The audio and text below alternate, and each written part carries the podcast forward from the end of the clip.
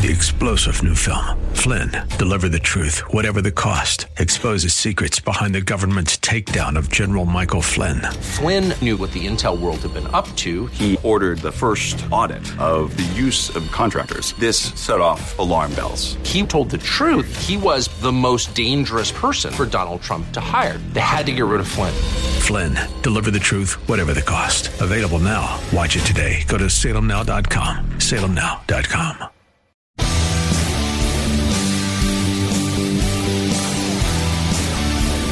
looking for truth from God's Word that you can understand and apply to your life?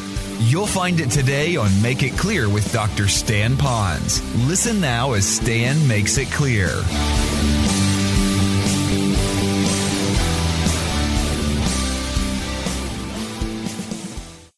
There are a lot of shepherds that are out there in this world that are false teachers, and you probably can listen to them on the radio, you can watch them on television, and they're really into that prosperity gospel, we might say. They're the ones into the health and the wealth. They're the ones, if you listen very carefully after you've gone through Scripture to see what Scripture has to say about false teachers, you will find that their teaching does not match up to Scripture. And at the end of it all, there's a bit of self exaltation by the one who is teaching. It is one that is generally about money, and it's usually a great deal about selfishness, all back to them, false teachers. Now, if you will, Drop a little bit further down on the passage because I want you to see how that in the sovereignty of God, He is planning to provide for His people. He said, I'm the shepherd, but He's also planning the better shepherd for the future, the good shepherd. And look, if you will, at verse 23 of Ezekiel 34. He says, Then I will set over them one shepherd, my servant David. Now that is referring to the Messiah. So when he talks to David, the Jews knew that out of the line of David would come the Messiah. So this is an extension of David. And he says, and he will feed them. He will feed them, and I like this, himself. So the Lord says, I will actively get involved in making sure that my people are fed and be their shepherd. And I, the Lord, will be their God, and my servant David will be prince among them. In other words, of saying, I, my Messiah, will be the king among them. I, the Lord, have spoken. Well, my friend, I want you to know that we live in a world that there's a lot of false teaching out there.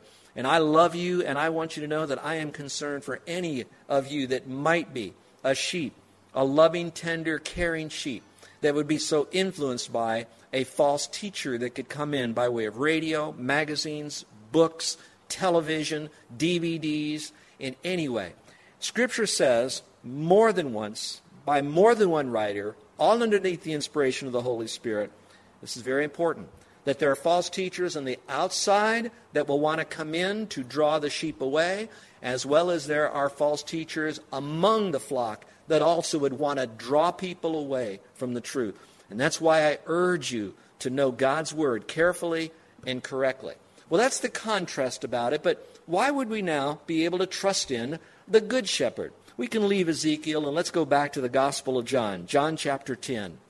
And let's go back here and see two primary reasons of why we could trust this great and wonderful shepherd.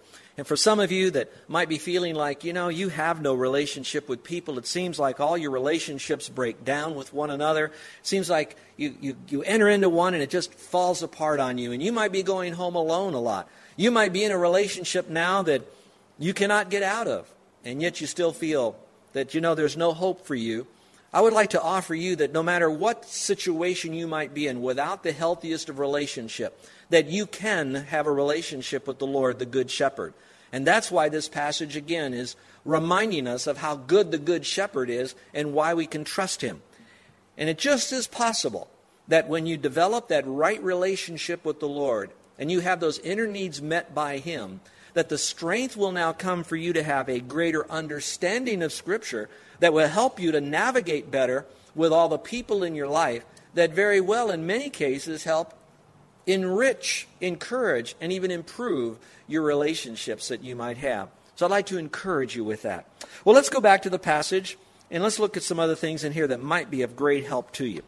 You know, when we talk about that we can trust the Good Shepherd. The one thing we can trust about him is his character. When we say we want to trust someone, obviously what we want to trust about him as things about him that make him trustworthy, which would be his character. But we don't have time to unpack all the character of God, although we know he's loving and kind and righteous and pure and holy and merciful and gracious. But in this passage, there are some very important things we could learn. So let's go back to it again. And here's the first thing we might be able to see out of his character that makes him so trustworthy, and that is the fact that he really loves his sheep. If you will, follow along a little bit further now with me in verse 14. The Lord goes on to say, I am the good shepherd. Remember, that's the four of the seven identifications about himself that he says. He says, I am the good shepherd. And then he goes on to say, I know my own, and my own know me. You might want to circle the word know there. Some of you might know that sometimes in Scripture, it's also a word for intimacy. So it's not just I kind of know them casually, or I know that person, he's tall, he's short, he's stocky, he's thin he's male, he's female, he's that ethnic group. No, when the word know there, it's in a Greek that means that the Lord intimately knows everything about you. So maybe for you, for some of you, you might think nobody really knows. You're right, maybe nobody else knows. But if they don't know, the most important being in your life that needs to know you is the Lord, and He knows everything about you. And I might add this those of you who know the Lord, you now have an inner capacity to have an intimate relationship with the Lord. Listen, an intimate relationship with the Lord that no other human being who doesn't know Christ as Savior could ever have. Now that is, that is critical. If you know Christ as Savior, you have the Holy Spirit within you. That Spirit, Him, bears witness with the Lord. You now have the capacity to understand Scripture. You have the capacity now to deal with the things in your life like sin. You now have power so that now you can have that intimacy, so you can know the Lord, not just about the Lord. The lost cannot do that. Sometimes I think about some of our young people that often go off to our secular universities and sometimes we will pick and choose some of these secular schools, and some of are better than others. And some of the reasons that they might go to those schools is the quality of the education or the particular degree program or all the other things around that to help that young person to become a fully um, developed citizen in our world to make a major contribution intellectually to be able to add value to the world. And that's all great. And so we pick a school like that. And sometimes we'll pick a school that might have a little bit of sprinkling in there, what we might call um, maybe Christian liberal arts in there. And so there will be some of that. And I applaud all of that. And I'm not here speaking against or for, but I want to just remind you that when you go to a school, and you're thinking that school is filled with Christian people, because they can talk about the Bible does not mean that they know the author of the Bible intimately. And that's why it's important for us to make sure that when we even going to sit underneath people, one of the big questions to know is does that person really know Christ? So a person can talk Scripture, but that doesn't mean, again, that he has an intimate relationship with the Lord. You can have that as a believer in Jesus Christ. So what does he do? First of all, in this passage, it tells me he really loves his sheep. Oh, how much to know how much God really loves you and me. You know, um, sometimes it's very hard, and I don't want to get too psychological, but I think this is important. I know it is. Some people have a hard time knowing that God really loves them because back in their mind they grew up in a home where that they never experienced genuine love. Now the word might have been thrown around, but there wasn't that genuine caring, shepherding, nurturing, the proper balance of love in discipline, in kindness, and explanation. The basic needs of being warm and fed were not met in that child's life. So as they grow, it is very difficult for them to relate to the Lord, and here's why. When they begin to hear about the Lord, they know that He is, quote, the man upstairs. They know He's the big guy. In other words, they know that He's authority figure. And so if they had no ability to connect to an earthly authority figure, then what they do is they transfer. Transfer means that they take now what they thought subconsciously and consciously of what an authority figure is like, and they now transpose that on and they transfer it to God.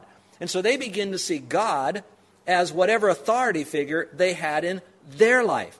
And so some people have a very difficult time, even as a believer in Christ, to sort through who God is. And they struggle with that. And perhaps some of you grew up without a dad or without a mom or maybe you had just an absentee set of parents. And if that would be the case, then it could be very well understood why you would have this desperate need to be loved and nurtured, although you don't know all that it is, but you're hungering after this experience. And yet it's hard to connect to the Lord because anything you now think about an authority figure, that must be That's how God is. God's like that because that's all that I really know. Now, can you ever change? Does that mean that you need medication and you have to be institutionalized? I doubt very seriously. But what I do know is the more you get into God's Word, after you have trusted Christ as Savior, then the Lord knows you. He will reveal Himself to you through the, through the Word. And as you experience Him through the Word, you now can begin to experience an authentic relationship with an authority figure, God, who at one side He has judgment, at the other side He has mercy, and in the very center of it, He has wisdom to know the balance so that you could become a fully obedient worshiper of God accurately. And that's a promise of the Lord. So He really knows you. He knows what makes you tick, and He knows what makes you tick. He hardwired you a personality. You ladies, He made you women. You men, He made you male. He made you because in His mind He had a divine plan for your life. He knows you. You're not a snowflake in the blizzard of humanity. You're not an oops or an uh oh at birth. I want you to know that God has a plan for your life. And if you believe that, and you should, if you believe that and you do, then I encourage you to discover what is God's purpose for your life and then do it no matter the cost. It starts with loving Him and reaching out and then discovering that plan that He has for your life. He knows you intimately. Well, let's go back to the passage because not only does He know you, and you can now know Him because you're the sheep of His pasture, the second is the fact that a good shepherd not only loves his sheep, but he sacrifices for them. And you're going to see that uh, frequently in this passage. Pick it up at verse 11. Verse 11 says, I am the good shepherd. The good shepherd lays down his life for his sheep. Again, getting ready for them to realize what a good shepherd's like. A good earthly shepherd will make sure the sheep are saved physically, etc. So he lays his life down to protect them. If you go a little bit further in the passage, you can now drop down, if you will, to verse 14. And it says here, I'm the good shepherd, and I, I know you, and you know me. And then verse 15, as the Father knows me, I know the Father, and I lay down my life. So it says it the second time. You drop down to verse 17. For this reason the Father loves me, because I laid down my life. You see it a third time in verse 18. No one takes it from me, but I lay it down on my own initiative. Again in verse 18, the fifth time, he says, I have authority to lay it down. So he's one who totally sacrifices for his sheep. You know, as I look out um, over humanity, maybe you could identify with this pretty well. And you probably have some great stories, and I invite you to email them to me if they're personal, firsthand stories. But some of you know people that are involved in the law enforcement. When they sign up, they choose to sign up to put themselves in harm's way. Now, they do it wearing a vest, but I have to tell you that every police officer that I have an opportunity to speak to, and I'm glad that I don't speak very often, I don't get pulled over for, for speeding tickets and things, but there are times that I run into them. And when I do, I thank every single one of them because I don't know that I would ever, on a dark night, on a dark street, pull over a lonely car and walk up to it and ask for them to hand me their license and registration. That takes a lot of courage what he's choosing to do by a profession, he says, I will get in front of you and take the bullet for you to protect you. That's laying your life down. I think of firemen. Now, I don't mind chasing the fire truck, but I will not fi- follow a fireman into a burning building. These guys, they don't run from the fire, they run into the fire. And the purpose isn't they like smoke and flame and heat, it's because they're there for one thing they says, whatever I have and all that the equipment that I have, everything I've been trained to do is to take you who at this point is helpless and I want to bring you out safely. I think of those EMT guys. Now, you don't think of them as being on the front line, but they're the ones that have to go out on a dark, stormy, rainy night after there's a horrible wreck and cars have skidded off to the side of the road and they're trying to extricate someone from a vehicle to bring them out so they can get better help. They too are putting themselves in harm's way everywhere they go. And if you read the newspapers, you will see how some bizarre people will often call them over and then hold them hostage, threatening their lives. EMT people. And how can you get away from all of our military person, whatever branch that they may be in? We might think that the little simple one is the Coast Guard. It might have been many years ago, but now they're the ones that are on the front line of drug running on much of our waterways around the United States. And the rest of you that are involved in military, every one of you, when you signed up, you did not sign up so that you would run from the enemy. You signed up that you would protect and to serve America no matter the cost, wherever they sent you. And then, with all of those illustrations, how many of you can think of someone or have read of someone who, in the midst of that firefight, to save the fellow comrades, they were the ones that went into the building. They're the ones that jumped on the grenade. They were the ones that did what they needed to do. All of them laid down their life. And may I just end this little list and not forget that you don't have to be a policeman, a fireman, EMS, you don't have to be in the military. All you have to be is a loving mother, a loving father, a loving brother or sister who, when you see your children, your family in harm's way, that you step in front to protect them. Now, all of that in your own mind, you can sense what it was like when someone was willing to lay their life down. Now, I'd love to hear from some of you, and you could write it and say, I can write you this email today, Pastor, because someone laid down their life for me so that I would be spared. You write me that. I'd like to put that in my notebook. Now, that being said, it's a lot different between saying, I'm willing to lay my life down. It didn't say that he was willing to lay his life down, although I'm sure that was part of the motivation. But at the end of it all was, he did lay his life down. So since he did that, he said, I'm coming to lay my life down. He laid his life down. He made a promise. He kept a promise. Therefore, he is trustworthy. I respect him for who he is and what he's done. And that begins my healthier relationship with him. He sacrificed his life for me. Let's go to number three. You know what else he did to show himself so trustworthy in his character? Go back to the passage again. He says here in verse uh, 16, I have other sheep which are not of this fold, and I must bring them also and they will hear my voice, and they will become one flock with one shepherd. You know, when I read that, here's what I read I read that not only does he love, not only does he sacrifice, but he also wants to unite. He wants to bring his fold together. Now, I think he's more in context here, specifically in this event, talking about the other Jews he's all going to bring together. At the same time, when you run that teaching through the rest of the grid of progressive revelation, you're going to see that that is a beginning glimpse of him taking the Jews and the Gentiles, and when they place their faith in Christ, they all become now a new entity called the church. And so now we have all one shepherd. So he's not shepherding the Jews, he's not shepherding the Gentiles. In a sense, he's not shepherding a particular denomination or religion. We separate all of that for a moment, and he says, I shepherd only those who are my sheep, and my sheep are everywhere, and I'm going to unite them all, following the one shepherd. And you do that because here it is, here it is, John 14. He says, I am the way, the truth, and the life. And I'll just add a little bit. I am the good shepherd, the way, the truth, and the life, and no man Jew, Gentile, no man can come unto the Father but by me. Now, the but by me, that's where you get off in a lot of different denominations because the but by me was it but by me through baptism, but by me keeping the commandments, but by me, and a whole list of other things. If you go through Scripture and not read denominational articles, you're going to find that Jesus says to get to the Father, it's but by Him, but by faith alone in Him.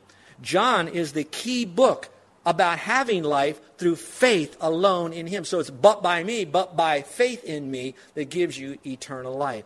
And I'm telling you, that's what's going to unite all of us. And the key, I think, is when He says one flock and one shepherd.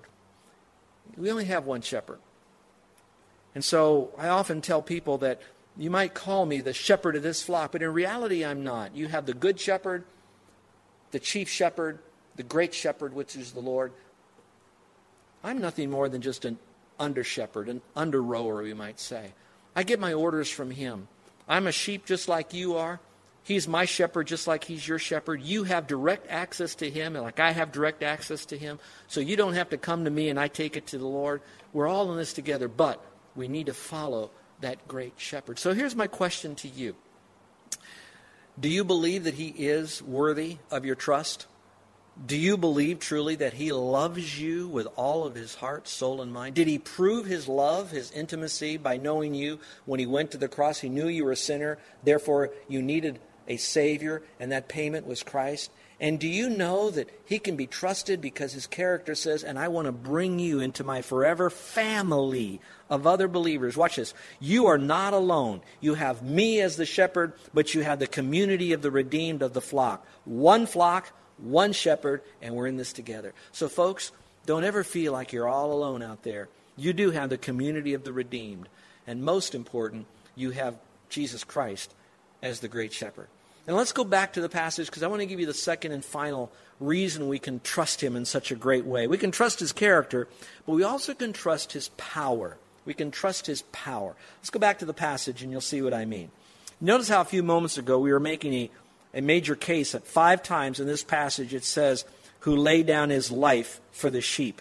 But there's something that's equally important. And if you'll follow along, if you will, in verse 17, he says, For this reason, the Father loves me, because I lay down my life, now underline it, so that I may take it again. Now remember, this is the pre resurrection comment. He's saying, I laid down my life, but I'm letting you also know that I can take it up again. And that's what he did. So he says, that I may take it again. Now he amplifies that a little bit further. In verse 18, he says, No one has taken it from me, but I lay it down on my own initiative. So, in other words, he chose to put himself in a situation where that he would be, quote, executed in laying down his life. And then it goes on to say, same passage, he says, I have authority. That means I have the right and the power to lay it down, and I have authority to take it up again. This commandment I have received from my Father. Listen to what he says in Matthew 26 to Peter. He says this Put the sword back in its place. By the way, let me set this up. If you recall, they're right there near the end when Christ is being um, going through this mock trial, and as they're coming to pick him up now, you remember Peter drew out his sword, and one of the guys are coming at him, and so Peter swung at him, and when he did, he cut off the man's ear. And the Lord says, Wait a second, we're not going to do that. And he heals his ear. And here's what he says He says to Peter, Put back your sword in its place. He says, Don't you think I can call on my Father? And he will at once put at my disposal more than 12 legions of angels, basically saying, I don't care how many Romans come, I don't care how much weaponry they have, I don't care how much they have the support of their own government to come to take me to a place where I will be executed. I still have authority over them and over all the rule, and I can call down from my Father all the heavenly arsenal I need to stop this thing. That's saying I have the authority to do that. I have the power to do that. Later on, he says this in the same chapter. He says, when he was up on the cross, it says, and when Jesus died, in the King James it says, and he gave up the ghost. Others says he gave up the spirit. New American says he yielded his spirit, which means nobody took his life, he did it himself. Now, folks, when you're sharing this with others, this is critical.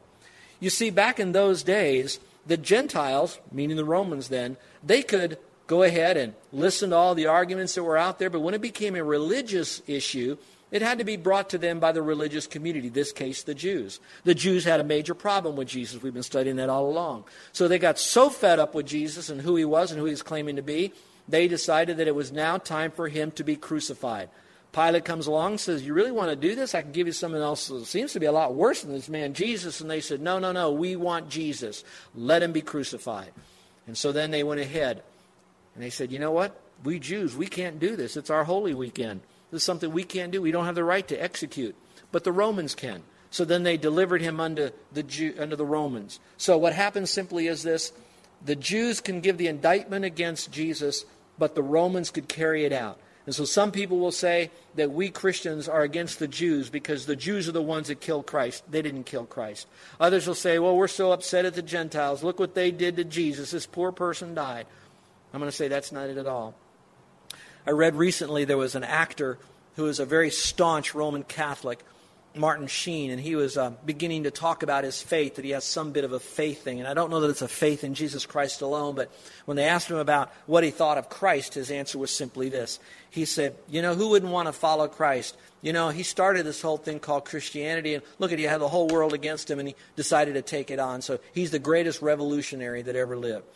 And I, I look at all of that, and I, I hear that, but I want you to know that, you know, whatever Jesus did, it was not the Jews, it wasn't the Romans. It, Jesus says, I laid down my life. It's my choice.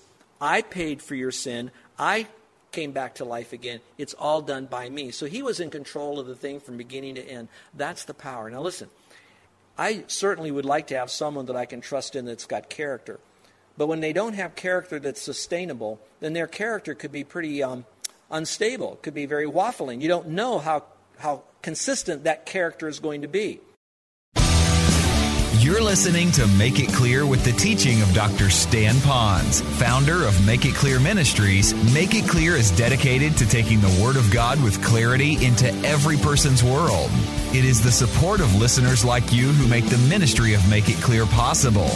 You can provide your tax deductible gift to Make It Clear online by going to makeitclear.org, or you can mail your gift to Make It Clear. P.O. Box 607901, Orlando, Florida 32860. Thank you for helping us make it clear. If you would like to have Dr. Ponz speak at your church or event, please send us an email at tellmemore at makeitclear.org. Thank you, and remember to make it clear.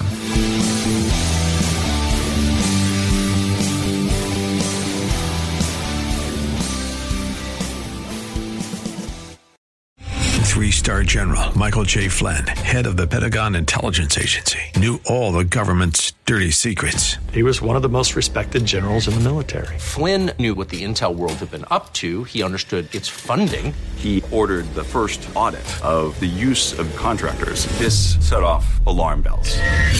The explosive new documentary, Flynn, Deliver the Truth, Whatever the Cost, uncovers the facts behind this scandal. Flynn told the truth. He was the most dangerous person for Donald Trump to hire. I find out the worst enemy that I'm going to face in my life is right here in America. They took my assessment and they wanted me to change it. And I was like, I'm not changing it. They had to get rid of Flynn.